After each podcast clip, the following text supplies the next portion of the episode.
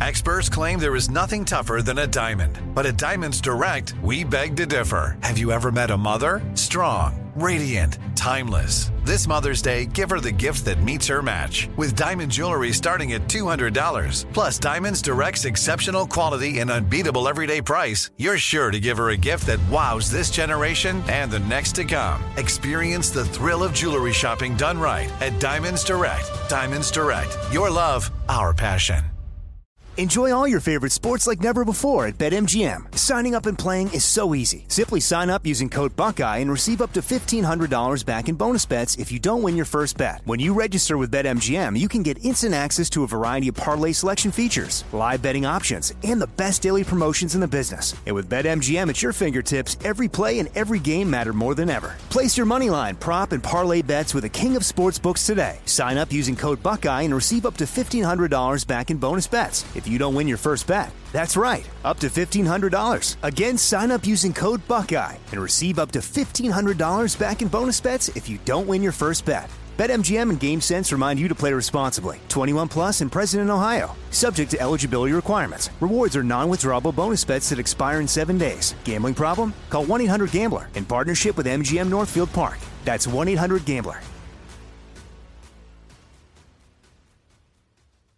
When you have health insurance, it's easy to forget about your out of pocket costs. That can be a lot of money, but are your bills accurate?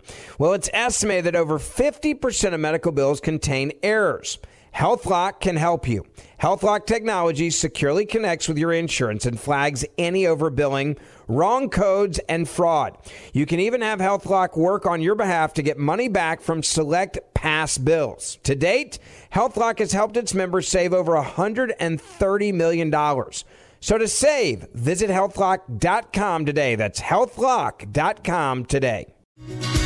Let's put all of that out there as well so we can make, pass judgment about how the uh, how the investigation was conducted, or at least the predicate for the investigation was conducted during the Obama years. Right. Uh, going to one of the more interesting aspects of this, the whole Steele dossier, the Carter Page uh, warrant, and the rest of it. That's going to be one of those topics we hit uh, at greater length tomorrow, I suspect. But uh, a gentleman who worked with Marco Rubio, who we just heard, Lanhee Chen, the uh, host of the podcast Crossing Lines with Lanhee Chen also, the David and Diane Steffy Research Fellow at the Hoover Institution and the Director of Domestic Policy Studies and lecturer in the Public Policy Program at Stanford University joins us now. Lanhee, how are you, sir? Joe, good morning. How are you? Uh, terrific, thanks. It's a, it's an a really, really interesting day on so many levels. Uh, what have you found yourself thinking about most in the last 48 hours or so with the uh, the Mueller report out, at least in summary form? Well, it, it's interesting because I think on the one hand, it, it, it didn't really change the dialogue of either side. You know, the, the Democrats all along have been uh, banking on this investigation. You'll notice that they have expanded the field of their discussion to say any investigation of the president.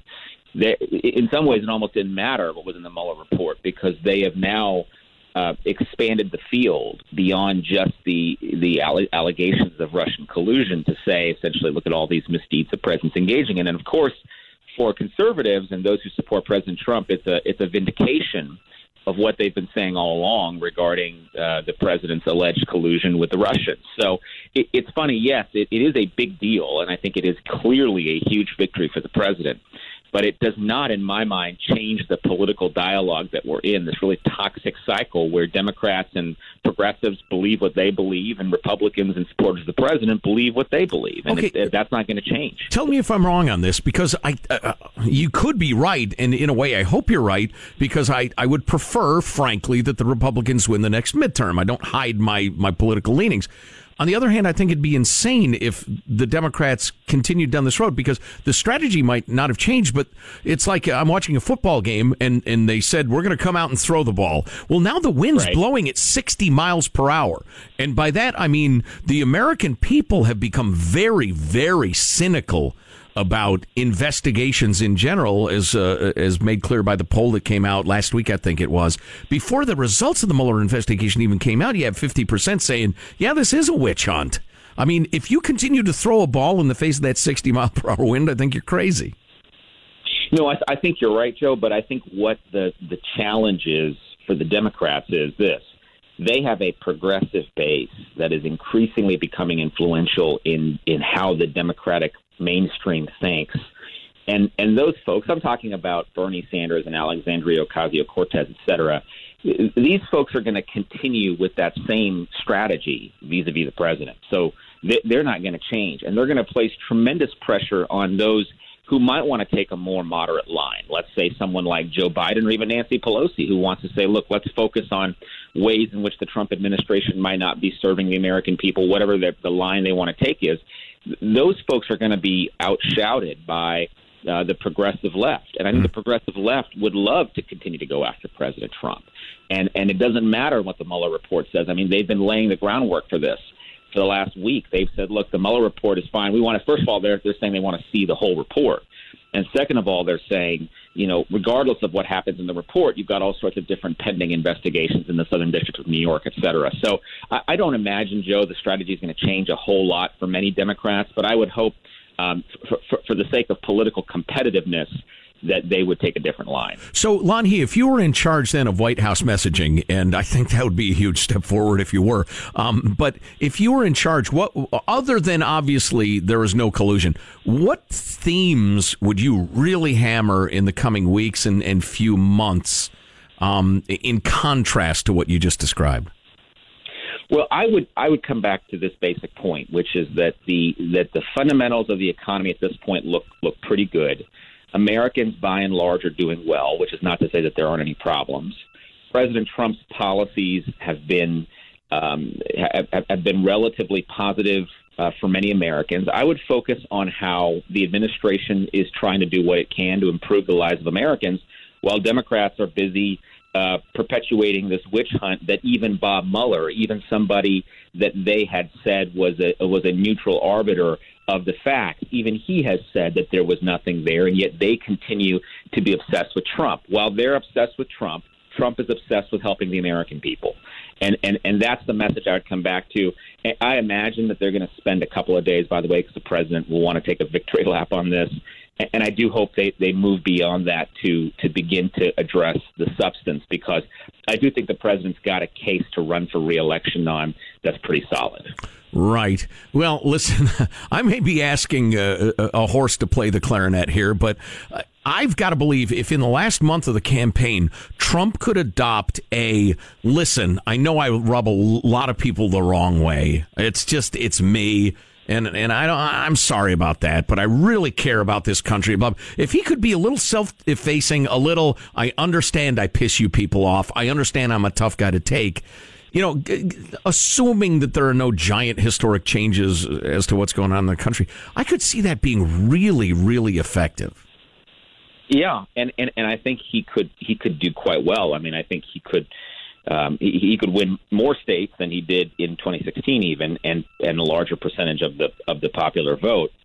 I would also say, you know, the, the one thing just to go back to the short-term impact of this report, there had been a lot of talk, you know, amongst the media, especially about, you know, will there be a Republican challenger to the president, I think the outcome of the Mueller report all but guarantees there will not be a serious challenge to the president from within the Republican Party. So he's going to be running unopposed, whereas the Democrats are going to have a, a bloodbath here over the next six months. Lanhee Chen is the host of the podcast Crossing Lines with Lanhee Chen. Do you have any thoughts on the question of obstruction of justice?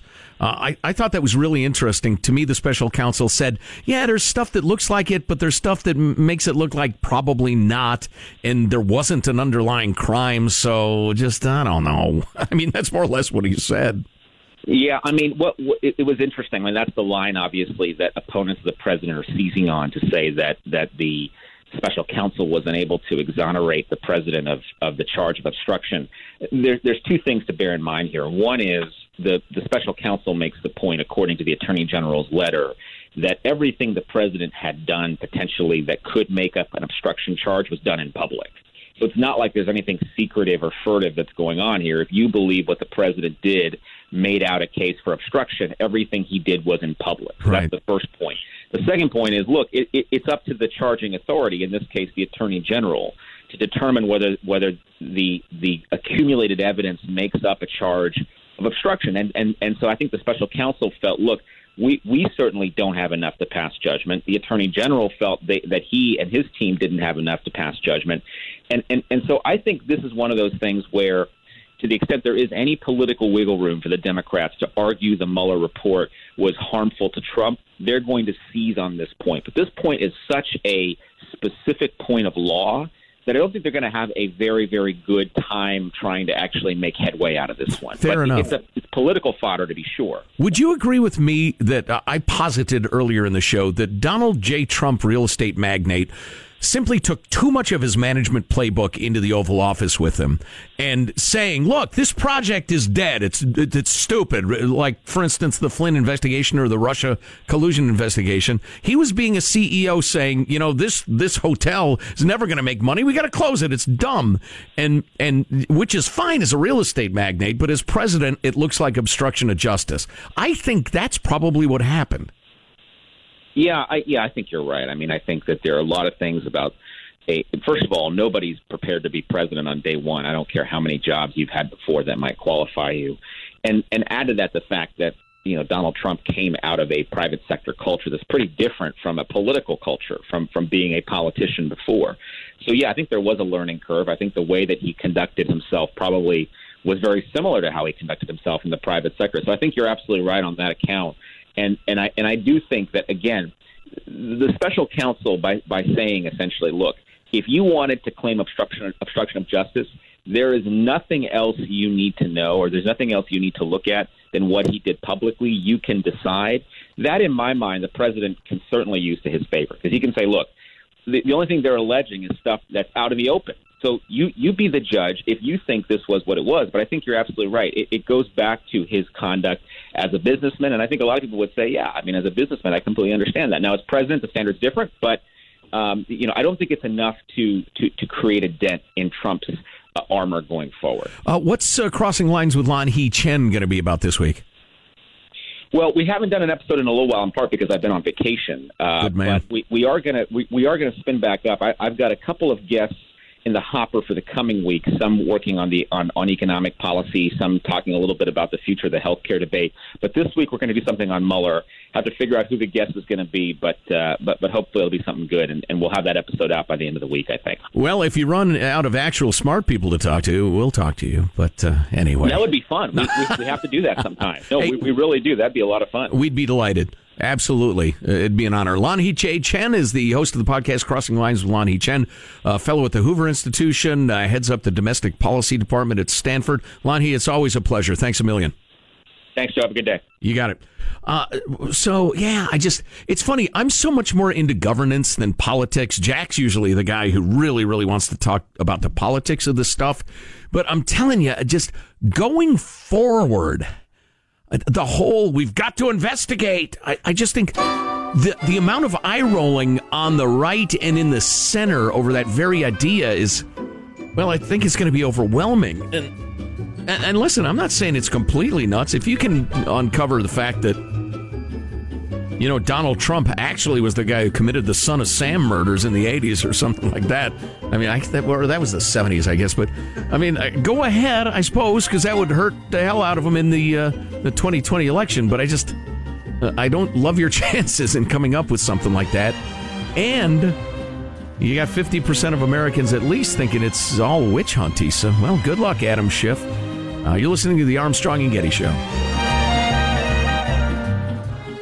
Open a limited time 11 month certificate at Kemba Financial Credit Union. At 5.25% APY, it's more than triple the national average, plus, it's a safe and secure way to grow your money. Visit your local branch or kemba.org/slash CD for details. Offer expires May 31st, 2024. APY equals annual percentage yield. Restrictions apply. $500 minimum and $250,000 maximum deposit. Advantage status required. Comparison based on bank rate average. Federally insured by NCUA. Hey guys, back at the playground again, huh? Yep. You know what this playground could use? A wine country. Heck yeah, and some waves so we could go surfing. Oh, yeah. Love that. A redwood forest would be cool. I'm in. Ah, ski slopes. Let's do it. Um, can a girl go shopping? Yeah, baby. Wait. Did we just invent California? Discover why California is the ultimate playground at visitcalifornia.com. Are you still searching for your perfect place to call home? Well, now is the time to buy at Fisher Homes. If you're looking to move in before the end of 2024, May could be your last opportunity to start building your dream home and close before the year's end. If you're hoping to move in even sooner, Fisher Homes also has homes that are move in ready and waiting for you, where you can start enjoying the benefits of homeownership even faster. Schedule your personal tour with a new home advisor today at FisherHomes.com and make this spring the season you find your your perfect home sweet home.